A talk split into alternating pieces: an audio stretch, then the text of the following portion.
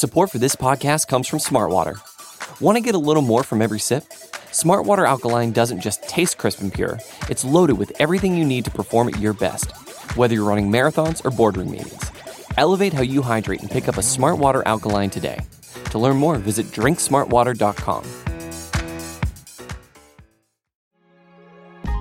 Support for this episode comes from eBay. Whether it's a holy grail pair of sneakers, head turning handbags, or one genuine wardrobe staple, if you're always on the hunt for that one wardrobe staple you just gotta have, eBay gets it. Nothing's more important than the real deal. When you shop on eBay, all you have to do is look out for that shiny blue checkmark that says Authenticity Guarantee, and you'll know that every inch, stitch, sole, and logo will be verified authentic through a detailed inspection. With eBay Authenticity Guarantee, real is always in reach. Ensure your next purchase is the real deal. Visit eBay.com for terms.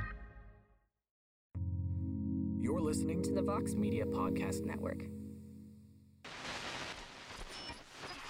Senhoras e senhores, no comando do podcast Trocação Franca e representando o MMA Fighting no Brasil, Guilherme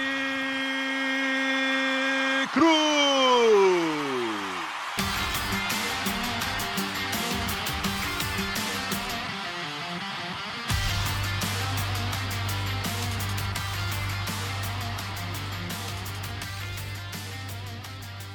Alô, alô, amigo fã de luta, bem-vindo ao 51 episódio do podcast Trocação Franca, a sua casa sobre MMA nessa imensa podosfera. Eu sou o Guilherme Cruz, correspondente do site americano MMA Fighter no Brasil, e estou de volta nessa quarta-feira na companhia de Vitor Miranda, ex-doador do UFC, finalista do TUF Brasil e analista do UFC Brasil, para me ajudar a comentar o grande card desse sábado em Salt Lake City, o UFC 278, que contará com a disputa entre cinturão meio-médio entre Camaro Usman e Leonidas, além do retorno de Paulo Borrachinha e José Aldo. Tudo bom por aí, meu amigo? Bem-vindo demais pela presença mais uma vez. É sempre bom contar com gente que sabe do que está falando para dar um pouquinho mais de qualidade ao podcast. Pô, valeu, Guilherme. Não, tu sempre traz caras de pessoas de qualidade, né? Cada um dentro da sua área, dentro do seu conceito e mas é isso, é poder compartilhar um pouquinho com a galera, né, um pouco do conhecimento e a parte maravilhosa é que eu estou ainda mexendo com luta, trabalhando com luta e sem tomar um soco na cara.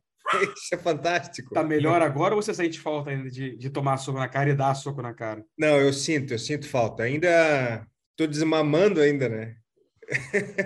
Imagino Porque... que deve ser fácil, né? Passar a vida inteira fazendo isso, né? Agora ter que só assistir a galera deve tornar ainda mais difícil né? do que se você tivesse largado a, a vida da luta para trabalhar com outra coisa, né?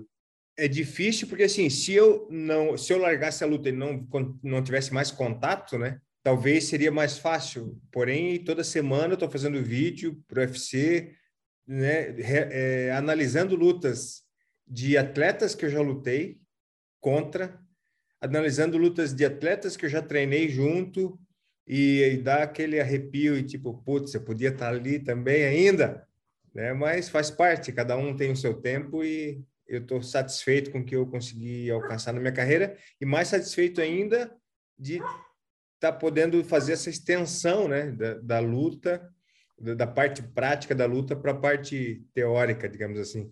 Com certeza, com certeza. E, pô, é...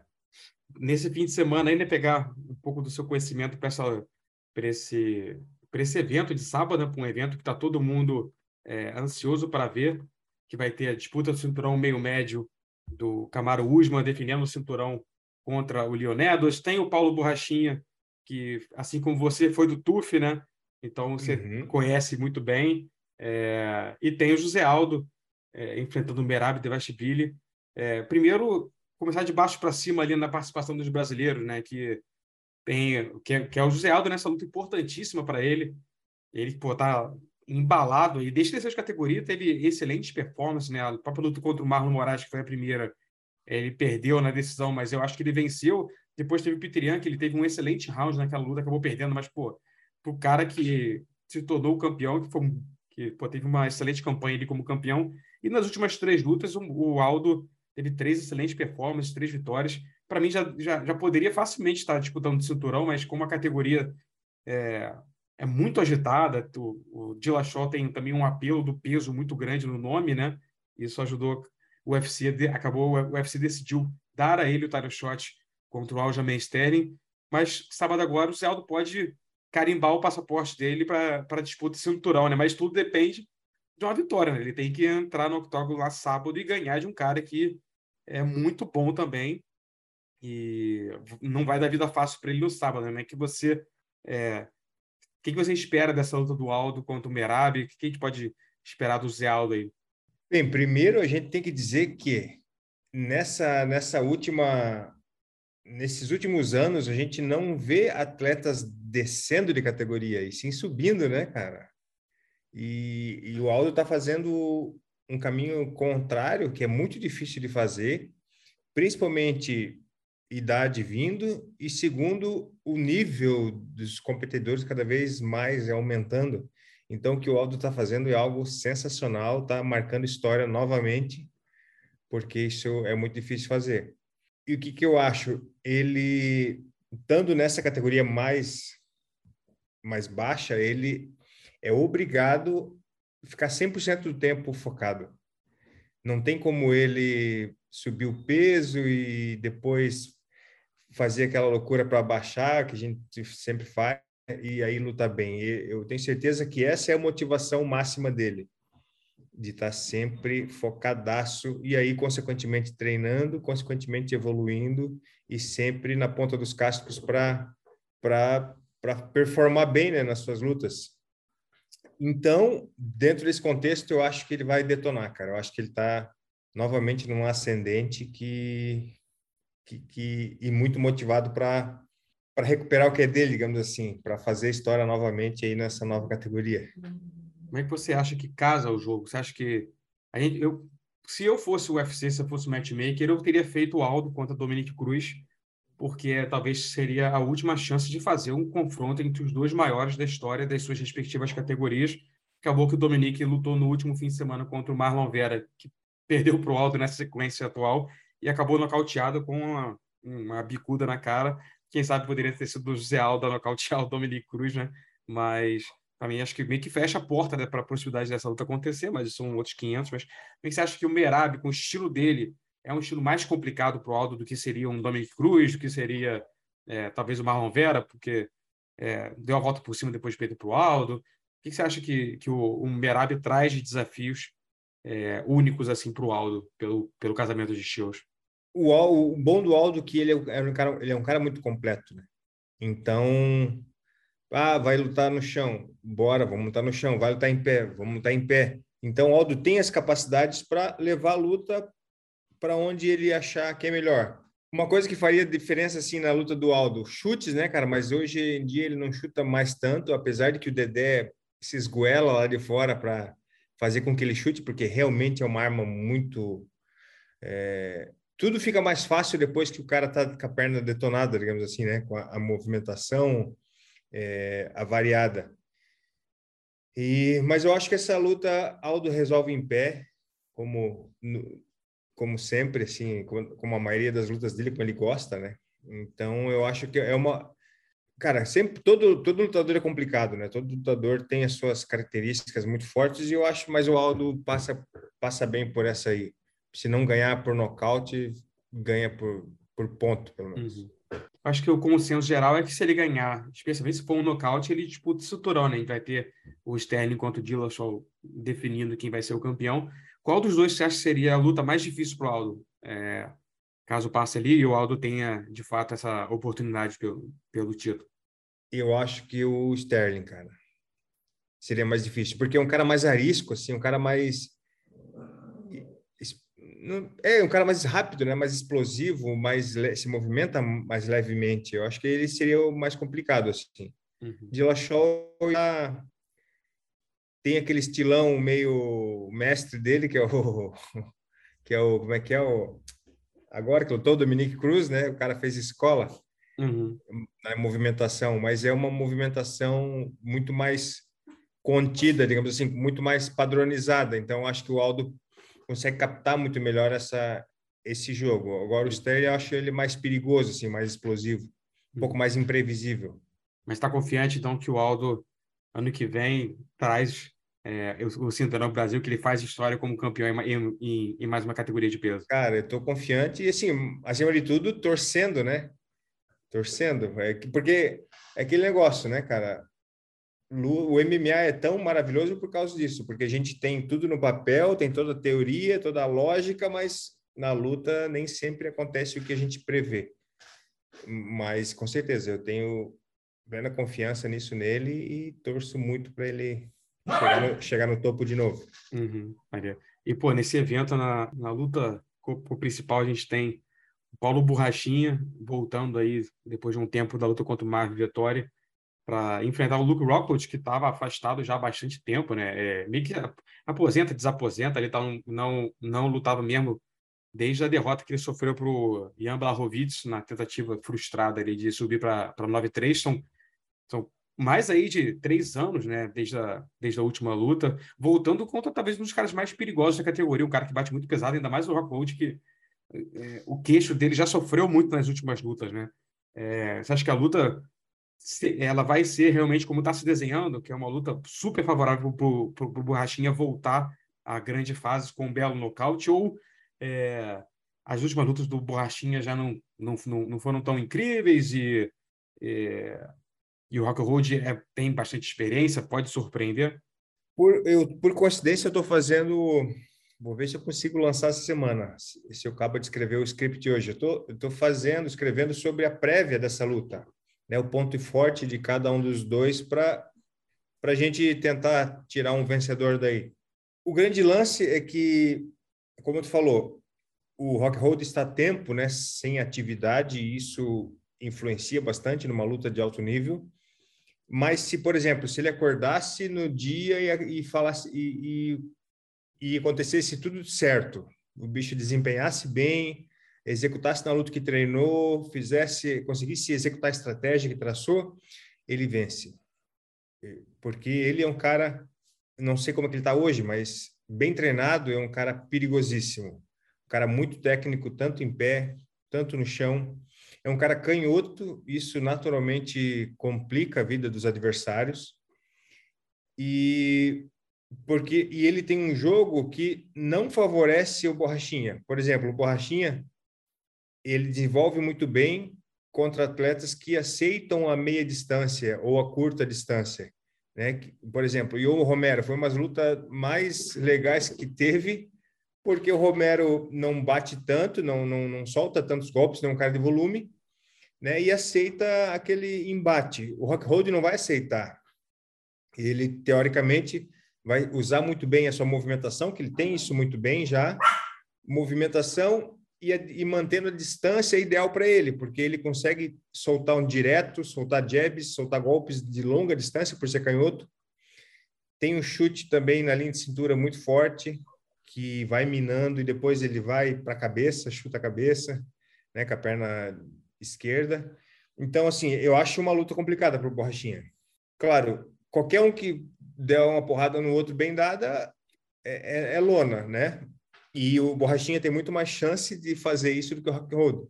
Mas eu acho um cara muito inteligente, o Rock Road. Eu acho que ele, se ele não ficar com medo, né? Porque o Borrachinha dá medo quando, né? Muito das lutas que ele venceu, ele venceu acuando o cara, né?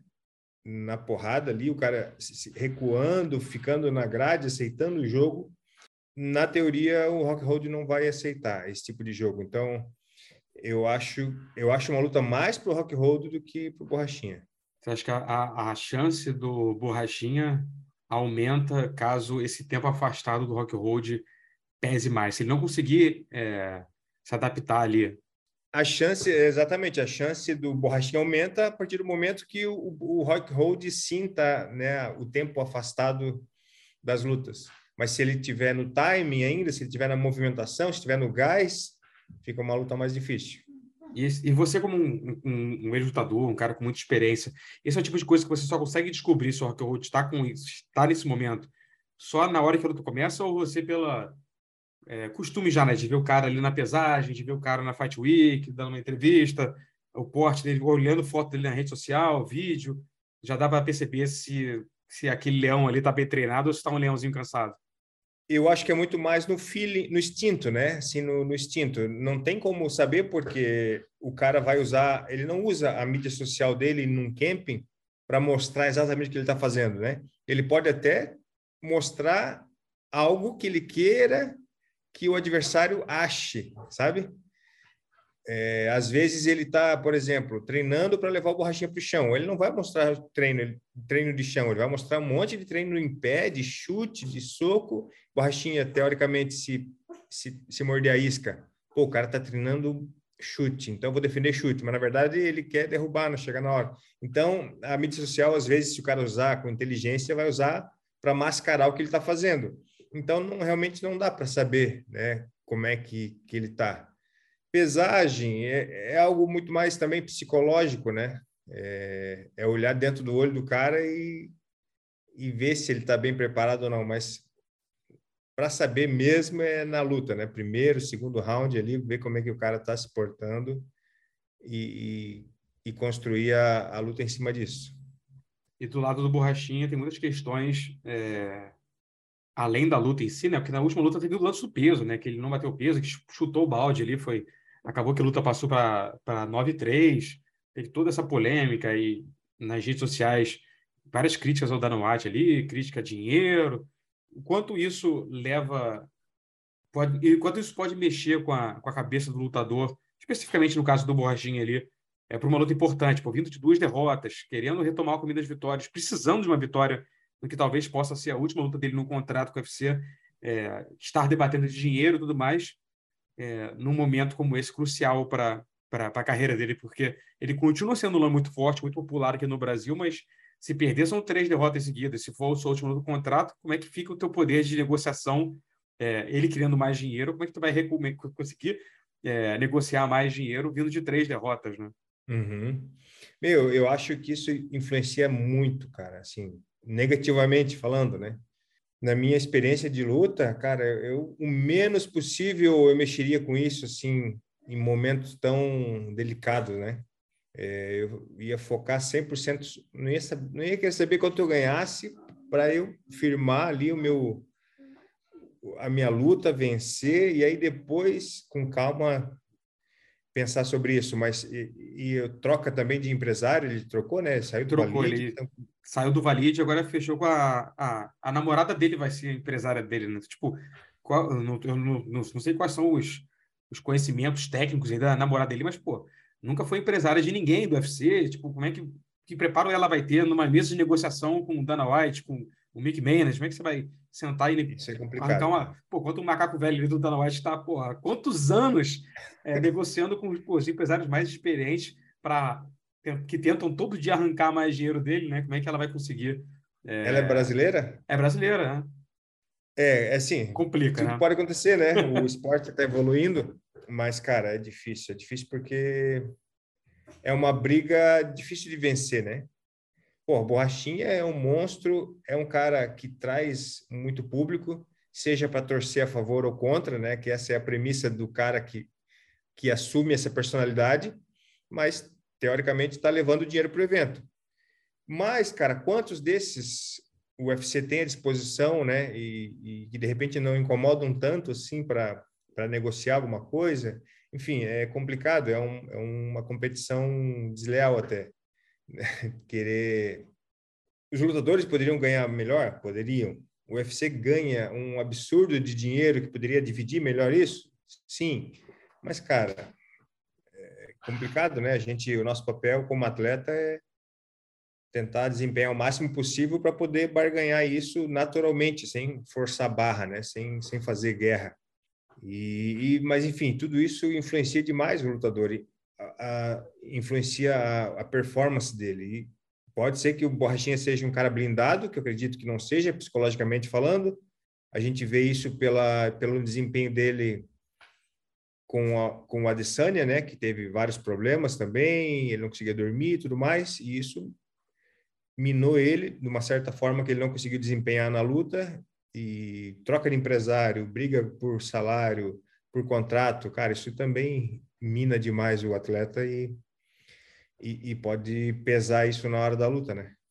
Você que participou do, do, do TUF foi finalista na, na, na, edição onde o Borrachinha participou também em outra categoria de peso, né? Tanto que ele, que, que ele sofreu bastante porque é, manter 8-4 durante o TUF para ele seria muita coisa, né? Por isso que você foi de pesado, né? Porque você não, você não teria que passar por isso, né? Exato. Teve na minha, na minha na temporada que eu participei, teve meio, teve médio e pesado. Graças a Deus, porque se tivesse o 93, que é onde eu me inscrevi, ia ser essa complicação de ficar mantendo o peso. E aí, pesado, me mantive com 104, 105, tranquilo a temporada toda. Acabou que os dois finalistas não eram pesos pesados, né? Você e o cara de sapato. Exato. e como é que era dentro da, da, da casa, a convivência? Você e o Borrachinha, ele já tinha esses ali por trás das câmeras e tal, esse estilo meio controverso aí de, pô, esse, eu, eu sou assim mesmo e foda-se, que é o estilo que ele mostra hoje, ou ele era um cara, um perfil um pouco diferente? Porque ele estava bem, bem no começo da carreira dele, não era esse lutador que é hoje em termos de fama, de experiência também, né? É porque como eu participei do TUF 2 também, como treinador. dois como treinador, né? Uhum, é. Então eu, eu fiquei muito mais perto dos atletas do que nesse, porque Entendi. nesse eu ficava na minha e focado na minha luta. Entendi. Mas realmente, é, assim, ele, ele já tinha uma personalidade diferente já. Ele, ele é um cara que sempre, como ele era do outro time, eu não tinha tanto contato com ele, mas pelo que a gente via um pouco assim na casa, ele já era um cara diferente. Né? Não sei se para bom ou para ruim, mas ele já já usava as roupas dele, já falava as coisas que, a, que muitos lutadores não gostavam. Ele já tinha essa característica e isso se acentuou com o sucesso dele no UFC depois. Entendi. Mudando agora aqui, só para passar para a reta final desse evento, né, que vai ter, como a gente falou, Camaro Usman contra o Leon Edwards, a revanche, né, que já, já se enfrentaram uma vez, o Usman ganhou na decisão. Muda muita coisa com relação à primeira luta, ou você acha que o Usman, especialmente agora, está num patamar superior ao, ao Leon Edwards e se mantém como o melhor do mundo no 7-7?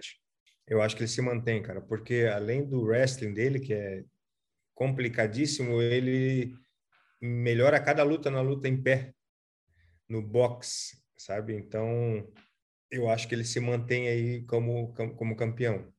Você vê alguém nessa categoria capaz de, de pelo menos, dar um trabalho? Porque, por enquanto, ele está sobrando, né? Todo mundo que ele enfrenta pegou caras muito duros e e tá, porra, nadando de braçada nessa, nessa divisão, né? Olha, vou te falar, é difícil. Porque ele é um cara. Como é que eu posso dizer? Parece que ele tem um manual de luta e ele não foge daquilo, cara. Ele. Não, assim, tu sabe, esse é o tipo do cara que tu sabe o que esperar dele em uma luta, sabe? Porque ele faz, ele consegue executar exatamente o que ele está querendo fazer. São, ele não tem um leque muito grande de golpes, na luta em pé, mas ele faz com extrema eficiência, né? Ele não tenta inventar no wrestling nem no, no chão, mas o que ele faz, ele faz com extrema eficiência. Então, é um cara realmente, enquanto ele estiver lutando nesse nesse padrão assim, sem com consistência, eu acho que é difícil o cara tirar esse cara do trono. Você acha que esse o tal fenômeno chamado Hansa Kimaev já está pronto para dar esse desafio aí, ou você acha que ainda precisa ser testado? Ah, ele, cara, a última luta dele contra o Durinho foi pô, um lutão, foi espetacular. O Durinho realmente foi, foi, foi o primeiro a, a conseguir dar um, dar um calor nele, né? Nas, Uhum. nas lutas anteriores ele pegou caras que não estavam é, no nível do UFC, né? Tirando o Lin Jianli, que é um excelente lutador, o chinês. Aí o Durinho realmente já estava, pô, já disputou cinturão e tudo mais.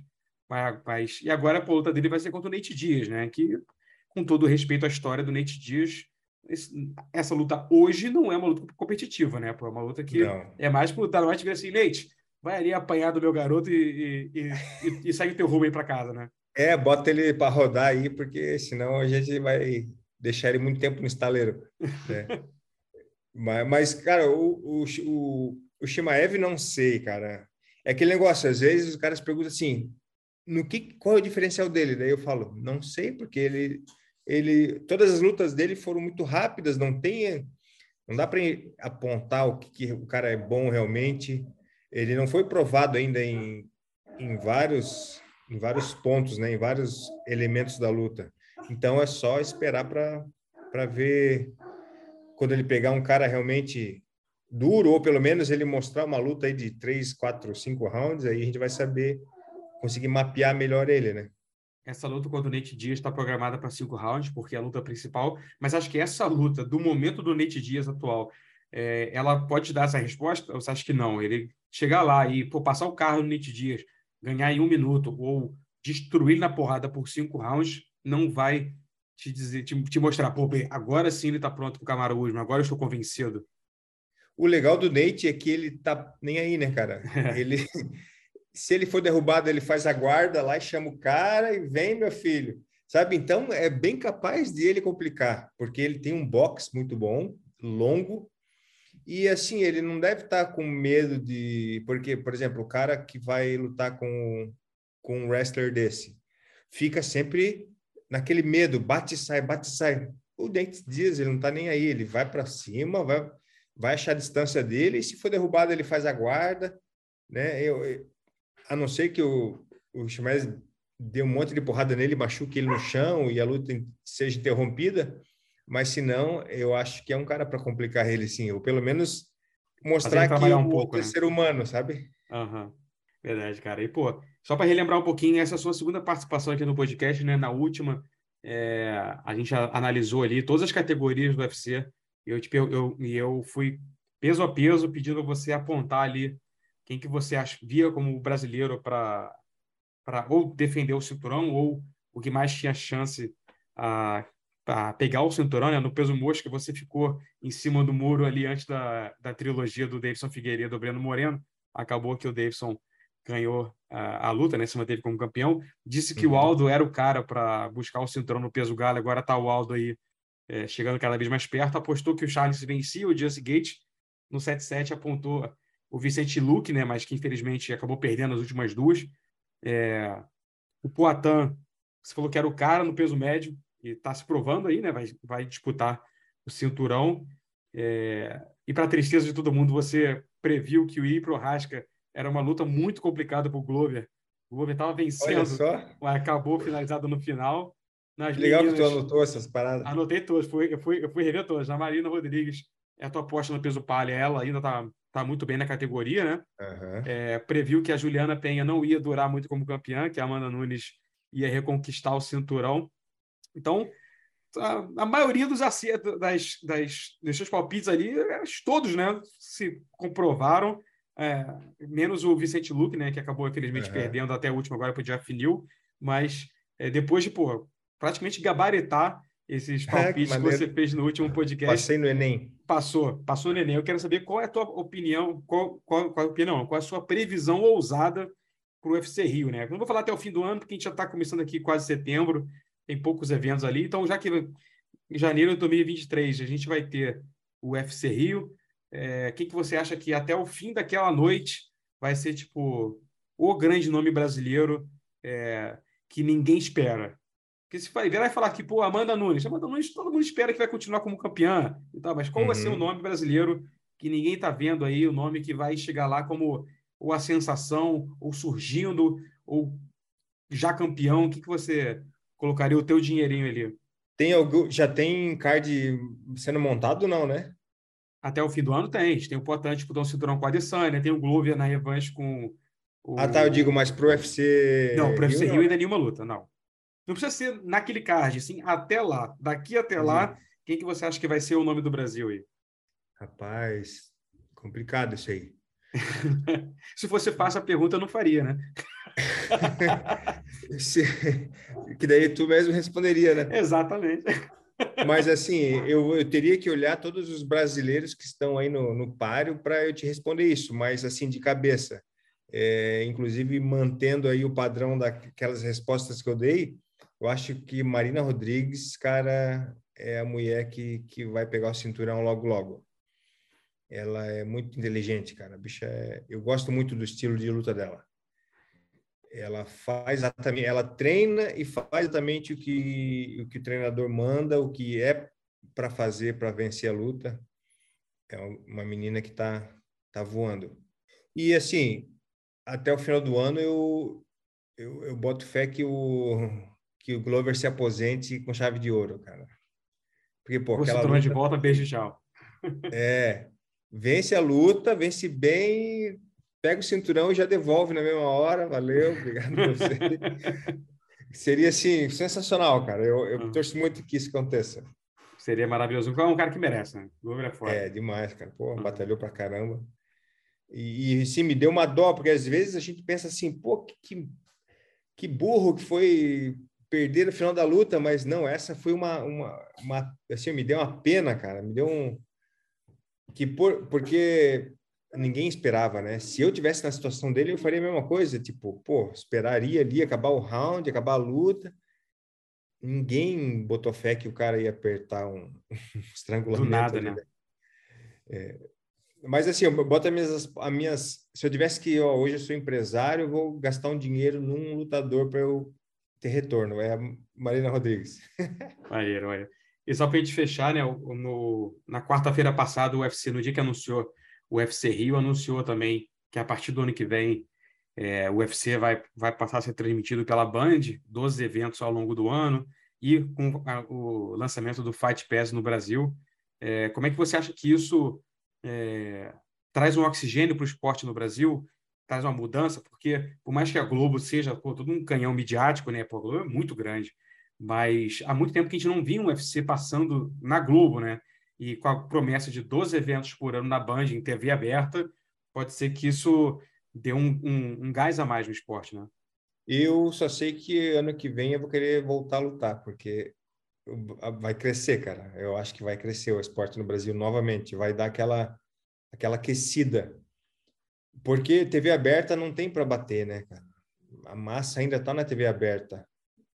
E por mais que a Globo era detentora dos direitos, não estava mostrando nada, né? Assim, se a gente se a gente olhar a linha do tempo, em 2011 que o UFC explodiu no Brasil por causa que veio, voltou os eventos para o Brasil e, e começou a, a, acontecer o TUF, né? O TUF era TV aberta, mesmo que fosse de madrugada, a galera assistia, tinha acesso à TV. Então, 12 eventos, cara, teoricamente um, um por mês, mais ou menos, na TV aberta, vai reacender novamente o, o espírito brasileiro aí, os torcedores e, cara, eu acho que vai ser bom para todo mundo. Vai ser bom para quem faz conteúdo sobre luta, sobre UFC, vai ser bom para os lutadores. Eu acho que vai ser bem importante essa, essa, essa mudança. Eu ia te perguntar se no ano que vem a gente ia te ver como comentarista na Band ou comentarista na Fight Pass, então a gente talvez te veja como, como, como lutador de novo, então. não, como lutador não vai dar. A mulher não vai deixar. Mas como comentarista, você pensa né, em, em, em, se aventurar? Olha, eu faz uns três meses, três, quatro meses, que um funcionário, eu, eu esqueci o nome dele, mas é um cara do UFC Brasil, ele me, a gente fez uma ligação e ele falou, olha, Vitor, confidencial, mas agora posso falar porque já foi anunciado, foi anunciado. confidencial vai vai ter o Fight Pass no Brasil e a gente precisa fazer os conteúdos em português e precisa é, de, de comentarista. E a gente começou a negociar sobre isso. E então, cara, assim, é uma possibilidade. A gente, depois daquele tempo, não voltou a falar. Até agora eu vou entrar em contato com ele para ver como é que está essa situação. Mas se, se eu, eu aceitaria. Mandar um, um oi sumido para ele, né? Oi sumido. Esqueci é, tipo, mim, mandar um olhinho assim no WhatsApp só para a mensagem subir. né? Mas eu, eu, acharia, eu acharia legal, cara apesar de que é outro trabalho, né? O que eu faço como análise é uma outra pegada. Não tem como fazer isso com essa profundidade. Ali no calor do momento, né? É, no, no, no momento ali. Mas, claro, eu ia estudar o máximo possível para chegar ali e corresponder à altura né, do que eu faço no, no YouTube. Maneiro, cara, maneiro. Então, tô, já estou ansioso aqui para te ver no Fight Pass no ano que vem. Se tiver uma campanha, um baixo assinado, alguma coisa assim. Criar a hashtag vou... Vitor Miranda no Fight é, Pass. Isso, boa. Vou lançar essa hashtag aí. Isso aí, meu amigo. Obrigado demais pela, pela sua atenção, como sempre, aí, e para ajudar aqui a, analisar esse evento. E estou na torcida aí, porque o UFC ele vai, ele vai precisar de muita gente boa para comentar os eventos a partir do ano que vem no Fight Pass, seja no Fight Pass, seja na Band. E você, com certeza, já, já, já se provou aí como um excelente analista de lutas e tenho certeza que mandaria bem como comentarista também, irmão. Pô, show. Obrigado mesmo, Guilherme. Pô, um abração para a galera aí, Trocação Franca. Sempre é um prazer. Mais para frente aí me chama de novo que eu tô dentro. E na sessão Fight Week, com entrevistas mais curtas e focadas especificamente nas lutas dos próximos dias, eu converso com Léo Santos e Francisco Figueiredo, outros brasileiros que lutam nesse mesmo card do UFC 278. As entrevistas começam já já, depois de um rápido intervalo comercial. Support for this podcast comes from Smartwater.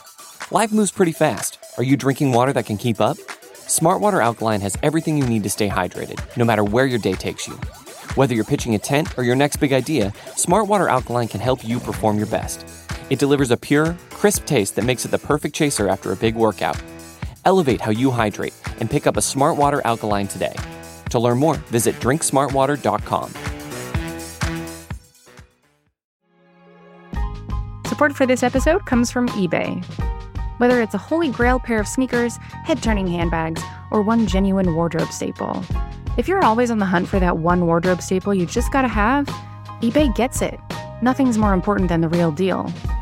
When you shop on eBay, all you have to do is look out for that shiny blue checkmark that says Authenticity Guarantee, and you'll know that every inch, stitch, sole, and logo will be verified authentic through a detailed inspection.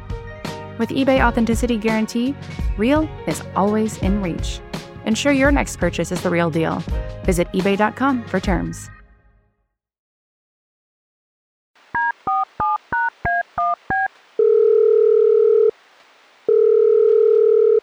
Léo Santos, como é que tá a expectativa aí depois de um tempo aí da, da última luta, né, que infelizmente não saiu da forma que você estava imaginando? Como é que tá a expectativa e a ansiedade de entrar no octógono mais uma vez e espantar essa má fase aí contra o Jared Gordon? É, tô, tô ansioso, isso é verdade. Tô bem ansioso para para voltar a me testar novamente, né? A última vez não foi tão bom, mas já está acostumado com isso, já de perder, ganhar, voltar, perder, ganhar. Isso compito desde oito anos de idade, então a ideia é sempre estar tá melhorando, luta após luta, sempre estar tá corrigindo os erros e mais uma vez eu estou aí, fazendo o que eu sempre fiz a minha vida toda.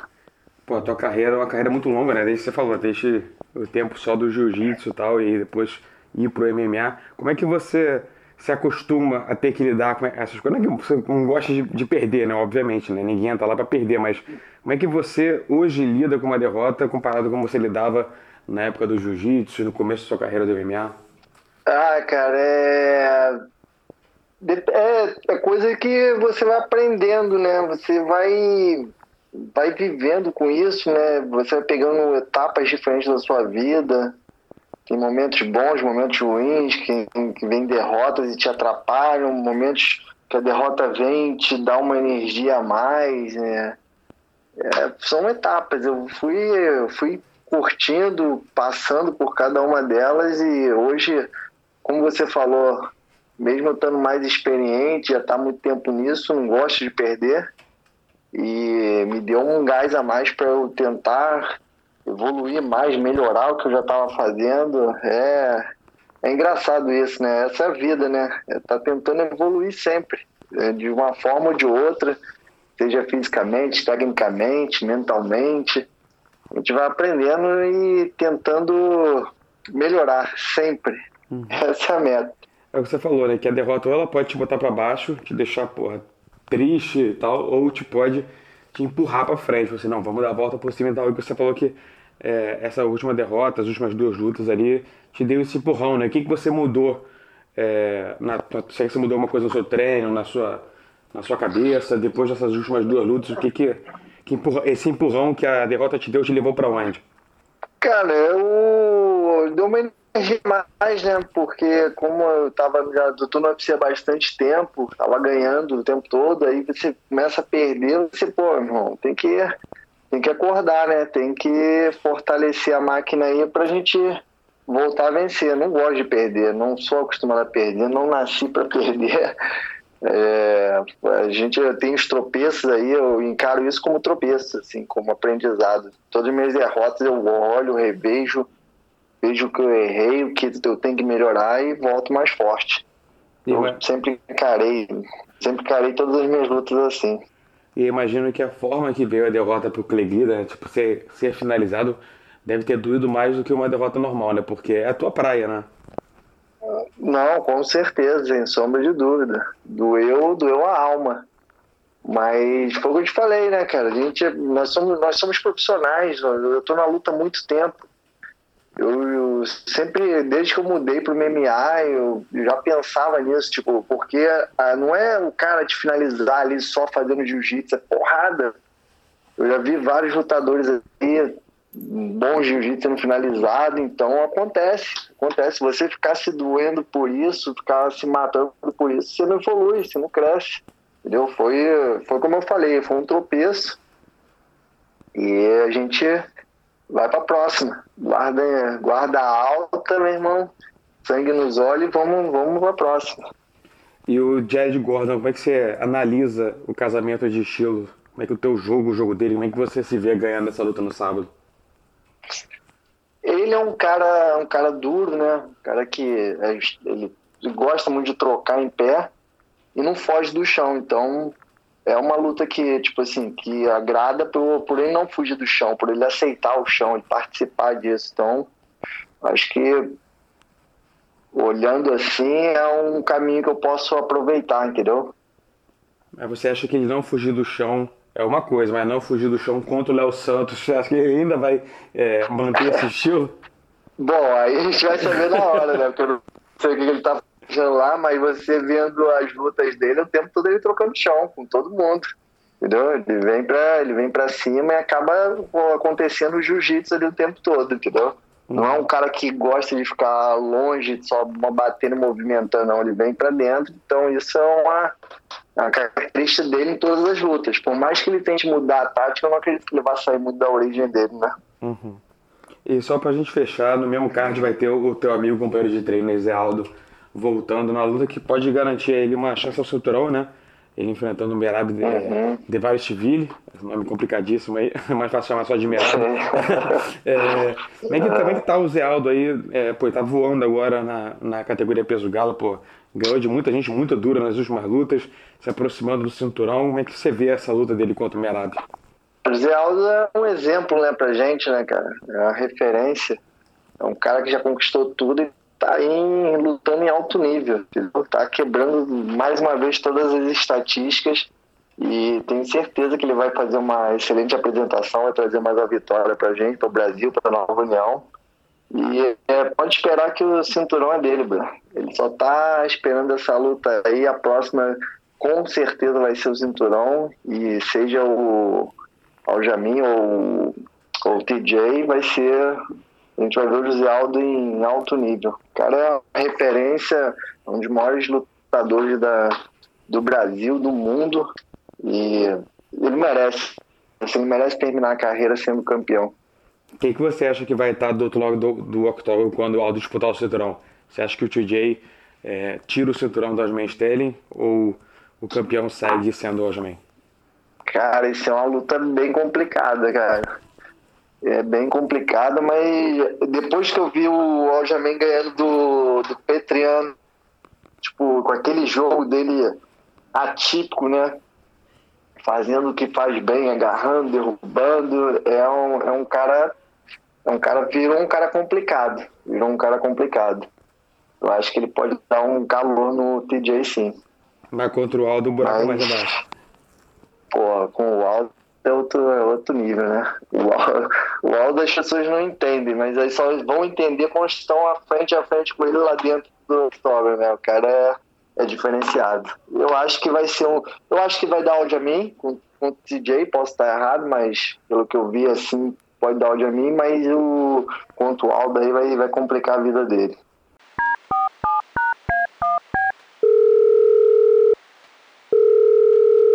Francisco Figueiredo, como é que tá a expectativa? Volta marcada para os próximos dias aí, depois de finalizar rápido a tua última luta contra o Daniel Miojo, agora enfrentar o Almir Albazi no dia 20. É... Uhum. Como é que você acha? O que você acha dessa luta? O que você espera desse confronto contra o Albazi no UFC 278? Cara, a expectativa é da melhor, das melhores possível. É, tô numa ótima fase, bem, bem treinado, tô pronto, peso tá bom. Então, estou pronto para ir lá e fazer um grande show. Uhum. A tua última luta, ela acabou. Ela ia acontecer em março, né? E depois que o UFC é, marcou com outro adversário para abril, teve várias mudanças, você teve que lidar com lesão. Sim. Isso te. Ah. E mesmo assim você acabou finalizando rápido, né, cara? Como é que foi lidar com todos aqueles transtornos e incertezas é, diante de um momento importante, né? Que era a, a volta às vitórias no UFC. A luta contra o.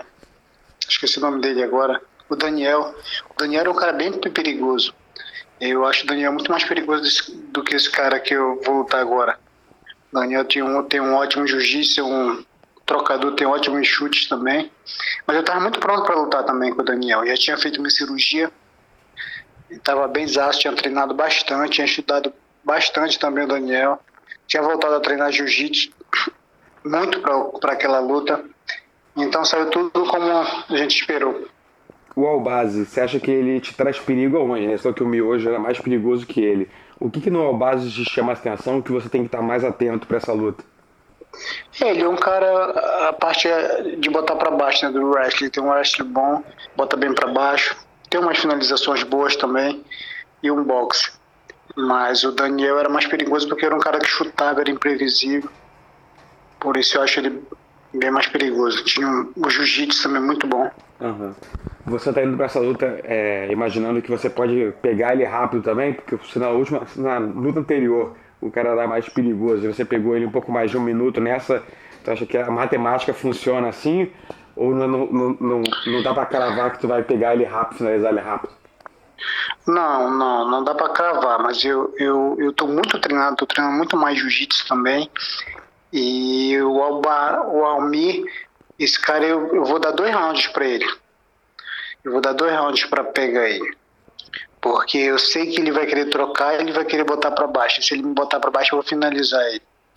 E onde você acha que essa vitória te leva na categoria? Porque você vive uma, uma situação um pouco incomum, né? Porque não adianta. Você pode vencer 20 seguidas que você não vai disputar o cinturão porque é teu irmão que está lá no topo da categoria, né? Como é que você lida com essa, com esse, essa situação ah. única ali, né? Então, não, eu estou pensando agora na próxima luta, degrau por, por degrau. A minha ideia é ganhar o Abazi, o Almi e chegar próximo ali ao ranking, chegar no top 10 por aí. E falando sobre, sobre o seu irmão, né, só pra gente fechar aqui, é, ele tá com, com expectativa de luta, né? Provavelmente vai enfrentar o Breno Moreno pela quarta vez. É, depois que a gente viu daquelas três grandes lutas que eles fizeram, como é que você acha que o teu irmão é, unifica esses cinturões? Como é que você acha que vai ser essa luta? Não, é, a última luta do Breno Moreno foi uma ótima luta, ele está bem estimado. O meu irmão é um cara que, se ele tiver focado mesmo, tiver treinando certo, tiver focado, eu não vejo o Breno Moreno para ganhar dele, não. Não ganha dele. Mas para mim, na verdade, já falei para ele isso, cara. Eu acho que não tinha mais nada o que fazer na categoria de 57. Acho que ele tinha que subir para 61 e, e, e lutar pelo cinturão da 61. Já falei para ele desafiar o cara da 61 lá. Eu tenho certeza que ele ganha dele. Acho que ele tem que fazer história, subir para 61 e, e deixar 57 aí. Deixar 57 para você. Sim. Como é que você acha que seria... Eu brigo com os caras 57. Uhum. Como é que você acha que seria a luta dele? O, campeão ali do 61 é o Aljamain Sterling, né? Que vai colocar o cinturão em jogo contra o TJ de Lachó. Como é que você acha que seria Sim. a luta do, do Davidson contra qualquer um dos dois ali? Cara, eu tenho certeza que o Daíko finaliza campeão ou nocauteia. O Daíko tem uma muito mais pesada que aquele cara. E a gente vê que ele não tem tanta pegada assim. Tem um jiu-jitsu, mas o jiu-jitsu do Daíko é muito melhor do que, que o dele. A gente fica por aqui na edição dessa semana do podcast, agradecendo demais ao Vitor Miranda, Léo Santos, Francisco Figueiredo e, claro, ao amigo ouvinte pela companhia de sempre. O Trocação Franca vai ao ar toda quarta-feira no Spotify, iTunes, Google Podcast e nas principais plataformas onde você escuta seus programas favoritos. Não se esqueça de compartilhar esse link com seus amigos e fique ligado que na semana que vem tem muito mais. Fui! Support for this podcast comes from Smartwater. Want to get a little more from every sip? Smartwater Alkaline doesn't just taste crisp and pure, it's loaded with everything you need to perform at your best, whether you're running marathons or boardroom meetings. Elevate how you hydrate and pick up a Smartwater Alkaline today. To learn more, visit drinksmartwater.com. Support for this episode has come from eBay. You know real when you feel it. And with eBay Authenticity Guarantee, you don't have to wonder you know that every inch, stitch, sole, and logo will be checked by experts and verified authentic. Maybe it's a designer handbag, sneakers that pop, jewelry that shines as bright as you do.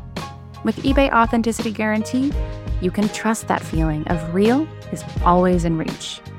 Ensure your next purchase is the real deal. Visit eBay.com for terms.